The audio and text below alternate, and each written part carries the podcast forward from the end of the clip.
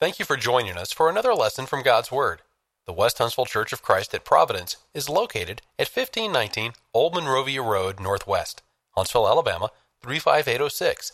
Anytime you're in the Huntsville area, we hope you'll stop in and be part of our worship. Sunday morning worship is at 9 o'clock, with Bible class immediately following. Sunday evening worship is at 5. Midweek Bible study is held Wednesdays at 7. I guess everybody's so quiet, that must mean it's okay to start. Uh, first of all, good morning. Uh, as uh, Mr. Rogers was often fond of saying, it's a beautiful day in the neighborhood. And I hope you're having a blessed day and will throughout the day. We are on the uh, studying the subject of the big picture of the Bible or God's great plan or God's plan for redeeming man. Uh, and it's been a couple of weeks since we uh, had one of these lessons, so I want to I want to uh, review a bit first, uh, just to remind us of some of the things we covered in the first lesson. Uh, what we're looking at is we're looking at the Bible as a whole. We're looking at primarily with these four pieces and uh, my suggestion is that they all dovetail together very much like a 500 or a 1,000 word uh, picture puzzle. Uh, we're looking at selected historical events. We're looking at the covenants that God established with his people, the kingdoms that he set in place to govern his people, and the priesthoods that he established to serve him to guide the worship of the people. The other thing that, it, that we have discussed is uh, some goals that God had in mind in his big picture plan. One of the things, of course, primary thing is he wants us, individually and collectively, to become the image of Christ. Uh, and that has uh, more to do about where we, what we will be like in eternity, but of course, uh, imitating and mimicking the law of Christ in the life that we live here in this world. He wants to bring man to a garden. Uh, and I don't mean the, back to the Garden of Eden, but I mean the Garden of Heaven that we read about in the book of Revelation. And he wants to restore the lost relationship that we have with him. We read in the New Testament, of course, many times we see the word reconcile or reconciliation. And that's all about God bringing us back to him. Uh, the other thing I'd like to do uh, by way of review is just to uh, talk a little bit about the plan that God foreordained and put in place. Uh, the first thing He did is put a plan in place, and that plan, what He wants to do, according to Ephesians 1 and verse 4, is to stand before Him as holy and blameless, so that He can indeed bring us uh, into His holy presence. Uh, God established a purpose for us, for His creation. Uh, in His creation, He wants all of creation, us as people, and all the glories of the universe to glorify Him as God, according to Isaiah 43. Then we looked in Ephesians chapter 1 at verses 6, 12, and 14, and there it specifically tells us as the church, as Christians, as individuals, that we're to glorify God the Father for His grace. We're to glorify God the Son for the hope that we have in Him. And we are to glorify and praise the Holy Spirit because He is the pledge, the guarantee, the seal that we have for the inheritance uh, in heaven. And thus far, uh, uh, we have seen two covenants and we have the covenants of Abraham, of Adam and Noah, and we'll look at another one today. And we've seen the beginning of the priesthood, the patriarchal priesthood. And we will, of course, get to this point where we see the price that God was willing to pay, that one of a kind, once and for all sacrifice. And uh, I've mentioned here Hebrews chapters 7, 9, and 10, where that's uh, particularly discussed at some length. Now, beginning with lesson three, where we are today. Uh, what I propose to discuss today is God's plan for sinners. What did He plan in His big picture uh, for to happen with sinners? And uh, since we're all sinners, I would hope this is surely something we'd have an interest in to find out what God's plan is for all of us. Uh, we know that what happened in the Garden of Eden destroyed God's relationship with man. And we, as individuals, as a huma- humanity and as a whole, cannot put that relationship back together. Only God uh, can do that. And of course, we know, as we've discussed, He had a plan uh, to do that. And what I'd like to do first is look backward a little bit at some of the sins uh, that we've already discussed. Uh, very much like Humpty Dumpty sitting on the wall, uh, what happened in the Garden of Eden broke things in such a way that we cannot repair it. It is not possible for us to reverse the consequences of sin and reestablish that broken relationship with God. Uh, that, of course, Adam and Eve brought on us, uh, and it's only God who can correct it. But some of the things that happened, not only was the lost relationship, but shame, fear, guilt, uh, a constant battle between good and evil uh, that we uh, live with daily. Uh, we've already seen in just the first few chapters of the book of Genesis this beginning of the cycles of sin. We sin, see sin take place. God in His holiness cannot abide that, and His wrath comes down, and He takes action against that sin. But at the same time, God always has a rescue plan to rec- rescue some of His people uh, from the uh, harm that He would inflict upon uh, those who's bring, He's bringing judgment against. Uh, but uh, as I was thinking about this, I had to wonder, does God, did God ever get tired of putting up with man, of these cycles over and over again of sin and him having to uh, rescue man in some way? Uh, and I, I decided uh, that that's not a smart thing for me, kind of thinking for me to be thinking.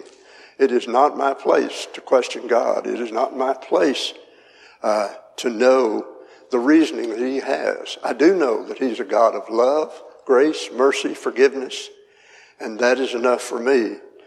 How he decides to do the things that he does is not my place to question, nor is it really for any of us. Uh, but uh, we're going to pick up now with the historical uh, line uh, we've we've looked already up into up through the flood and the Tower of Babel, and now we'll begin to uh, pick up bits of history uh, following that. Uh, this is a depiction of Abraham leaving his home and traveling to the land of Canaan. Uh, as you would expect, God had a plan, and uh, He has a very specific way in mind to deal with that. And that involves this man, Abram. Abram left out first with his family, left Ur of Chaldees, came to Haran, then his father passed away. And God came to him and he said this in Genesis chapter 12 at verse 1. Now the Lord said to Abram, get out of your country, from your family, and from your father's house. So once again, God is picking a select individual, and he's making a new start, very much like he did after the flood. He made a new start with uh, Noah and his family. So a new start, a new person, and even in a new place.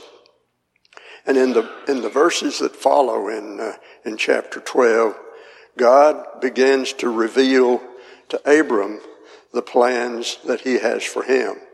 And this is a multi generational plan. It, it's one that takes hundreds, even thousands of years to uh, put in place.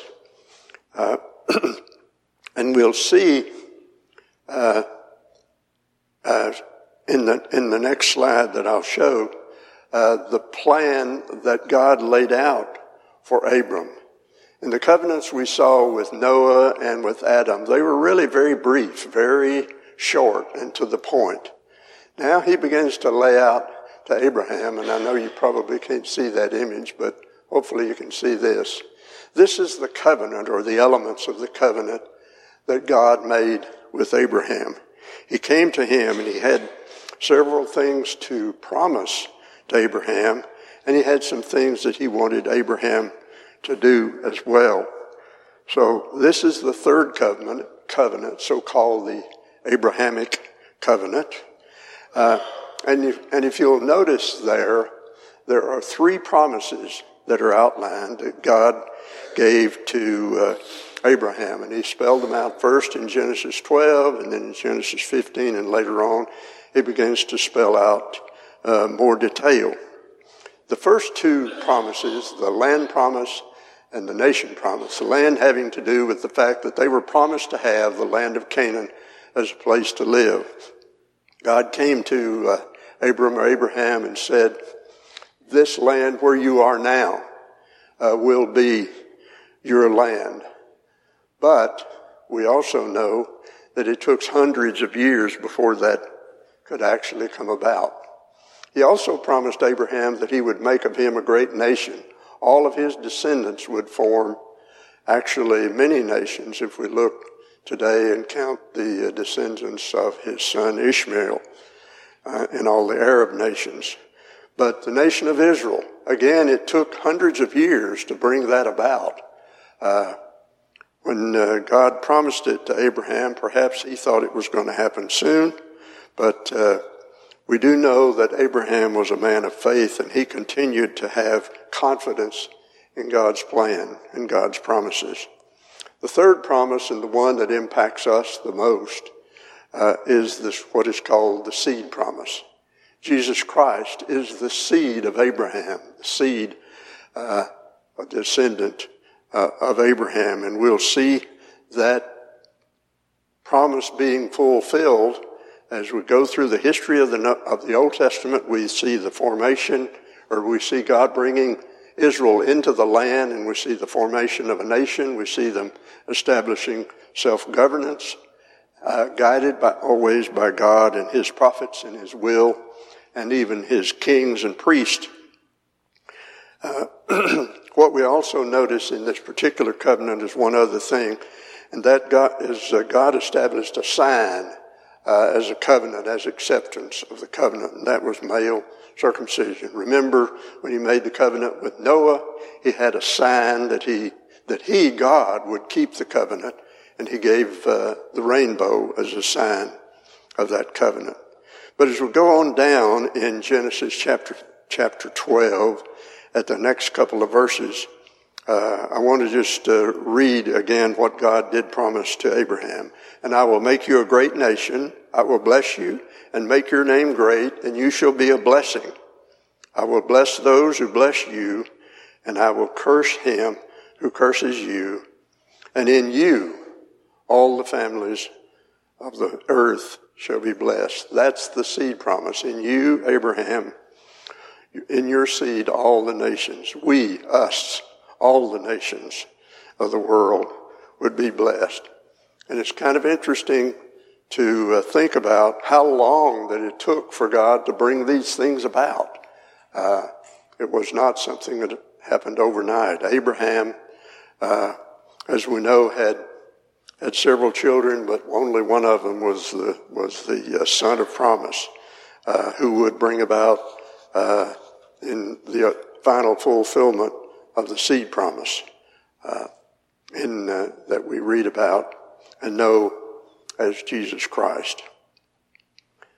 Now, we have looked some already in lessons past about the sins that were occurring uh, at various times. The sin beginning in the, in the garden, the sin of Cain when he killed his brother Abel, uh, the sin of the whole world when God had to destroy practically all of mankind to uh, make a new start, to begin again, uh, trying to uh, establish a people that would indeed live in his image as he had created them.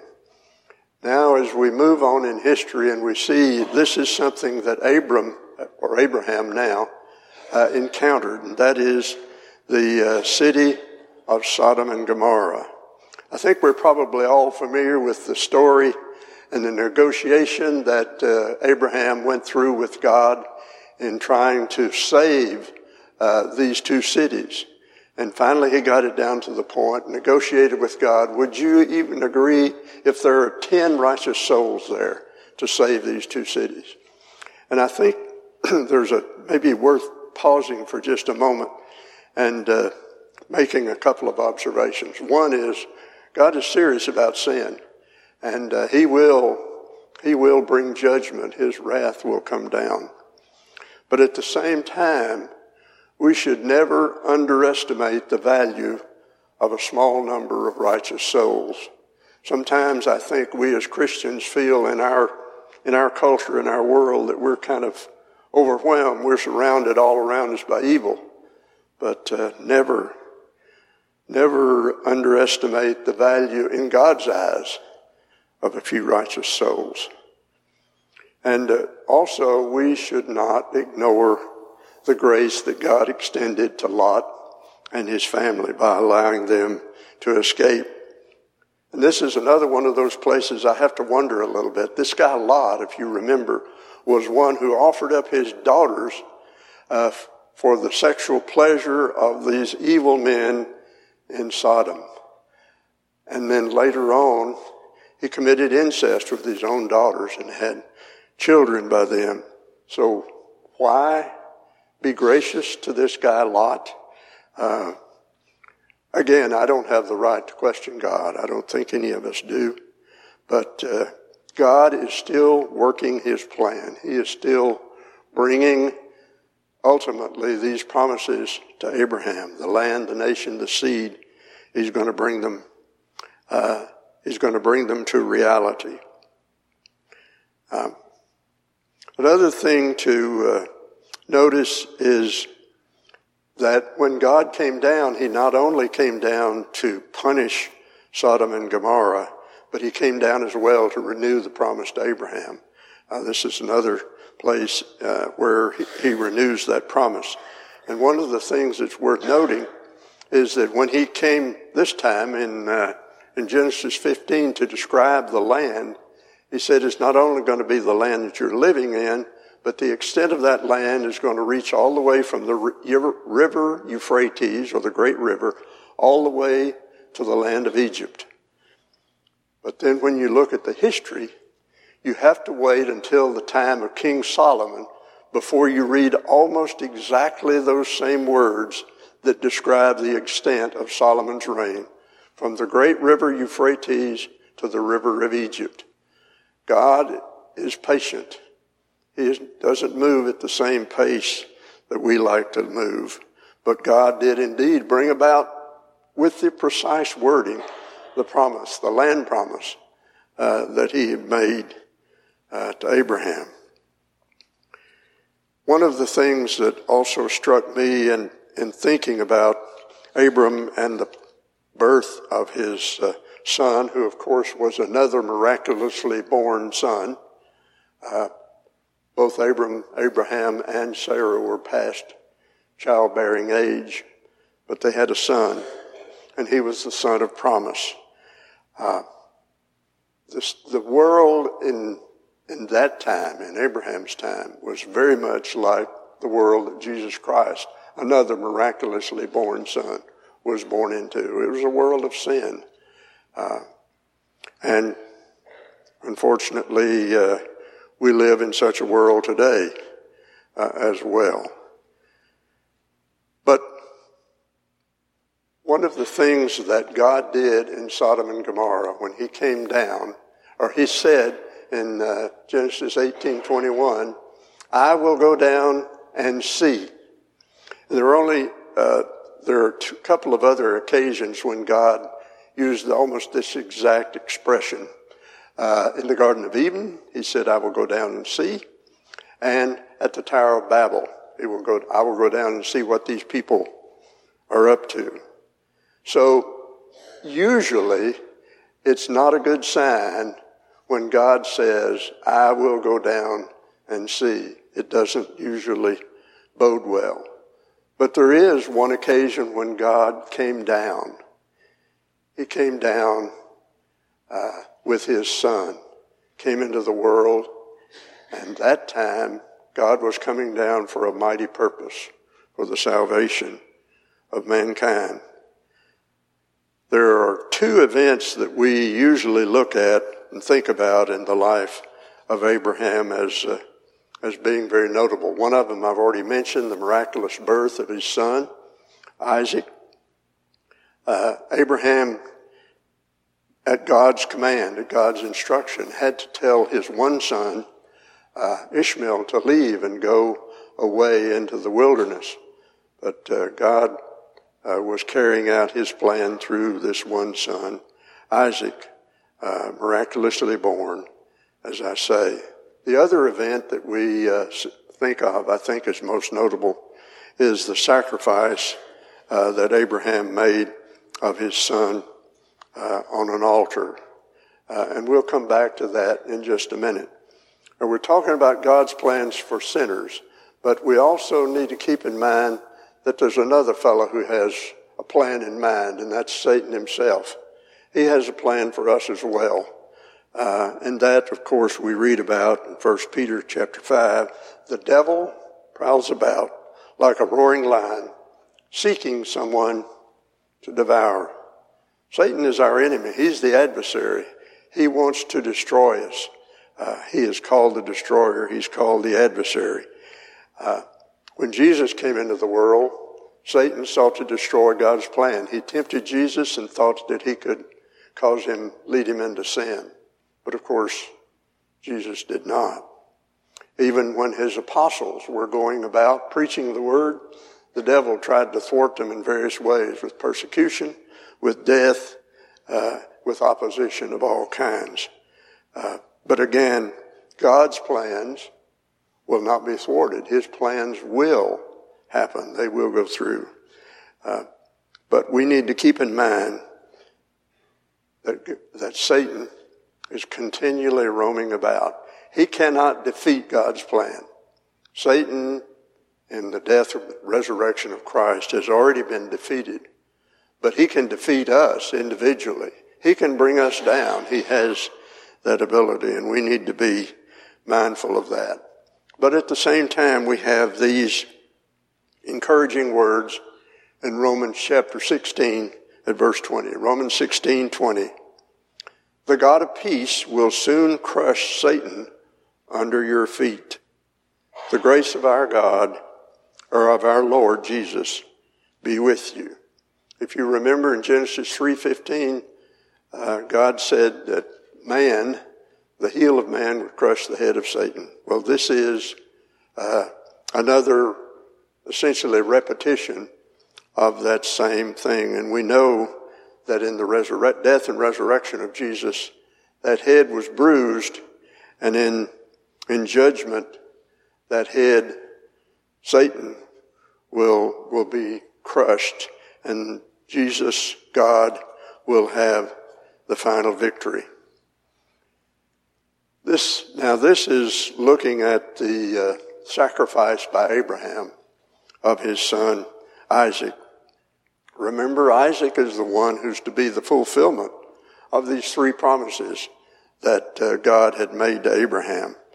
But uh, after uh, offering Isaac again in uh, Genesis 22, God again uh, reminds him uh, that of his promise, and He tells him in Genesis 2:18, "In your seed, all the nations of the earth shall be blessed, because you have obeyed my voice. Just think for a moment the impact that this one man's faith had on the destiny of the whole world. Through his seed, one man would uh, bring about God's plan, would be the realization of the seed promise that was made to Abraham. All of us are beneficiaries of that promise. We're not genealogical uh, descendants of Abraham, but we are spiritual uh, descendants of Abraham. And the, Abraham's faith demonstrated in his offering of his son is, uh, is a very notable event in all the Bible. Some 70 times in the New Testament alone, Abraham's faith and faithfulness is referred to uh, as an example uh, for us today. So he is uh, a key part, I would say and suggest, in God's plan in bringing it about. And this covenant that God made with Abraham, again, arguably would be one of the most uh, important covenants that God made uh, with his people. Now, in uh, Hebrews chapter 11, uh, there is discussion in the New Testament about Abraham's faithfulness. In Hebrews 11 at verse 17, starting, by faith Abraham, when he was tested, offered up Isaac, and he who had received the promises was offering up his only begotten son. It was he to whom it was said, In Isaac your descendants shall be called. He considered that God is able to raise people even from the dead, from which he also received him back as a type. Now, Abraham was not literally, I mean, I'm sorry, Isaac was not literally Abraham's only begotten son.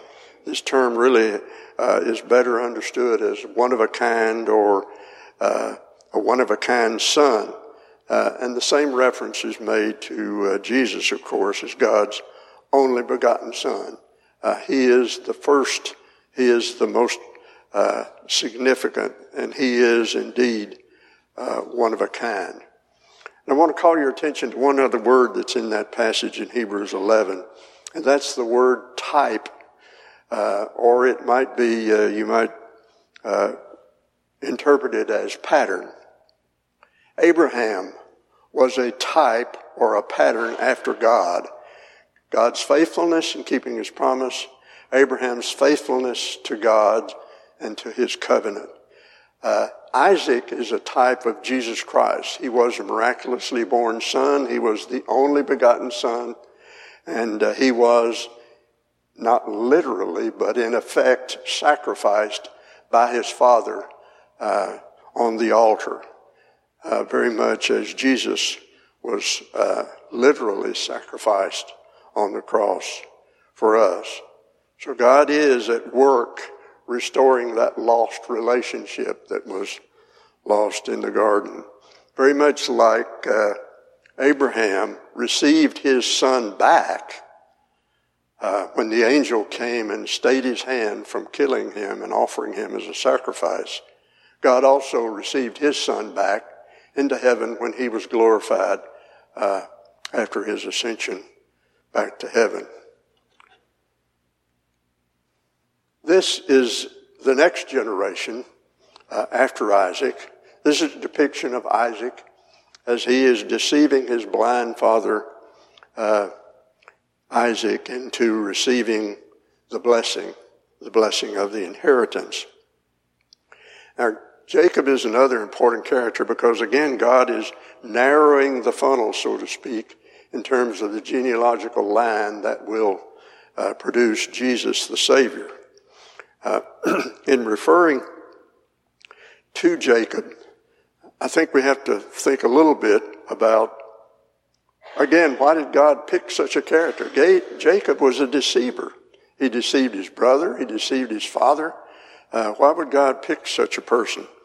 Paul uh, addresses that in Romans chapter 9, interestingly enough, starting at verse 10. Romans 9, Romans 9, verse 10.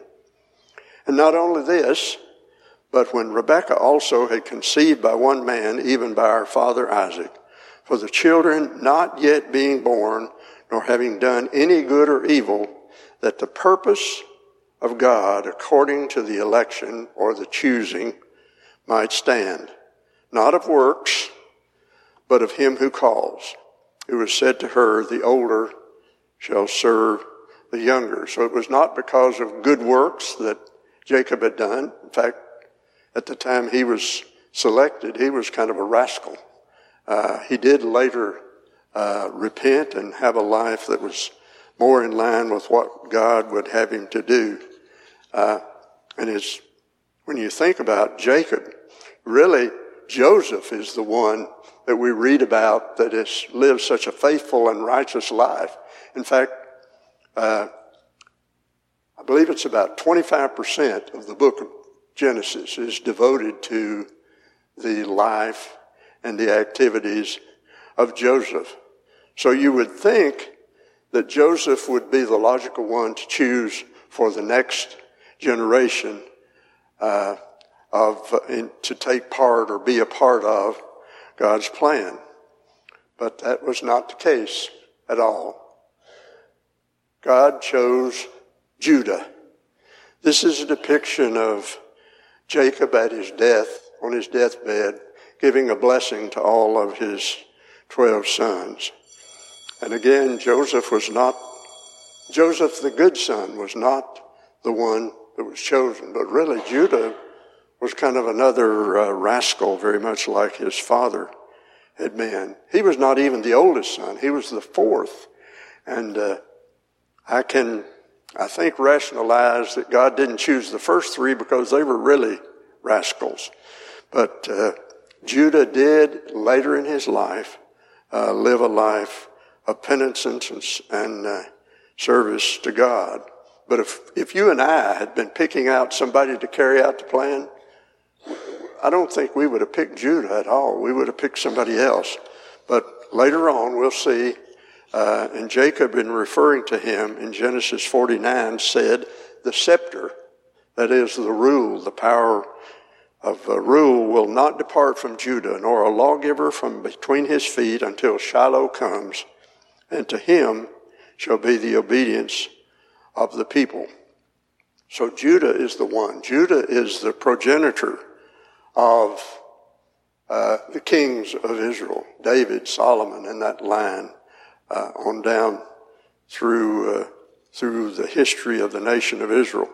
But we can't doubt that God is the one who is speaking through Jacob when he gives this prophecy about Judah, because it's 900 years later before it comes about, before the nation of Israel is uh, fully established and a line of kings descended from Judah uh, takes, takes the throne of the kingdom.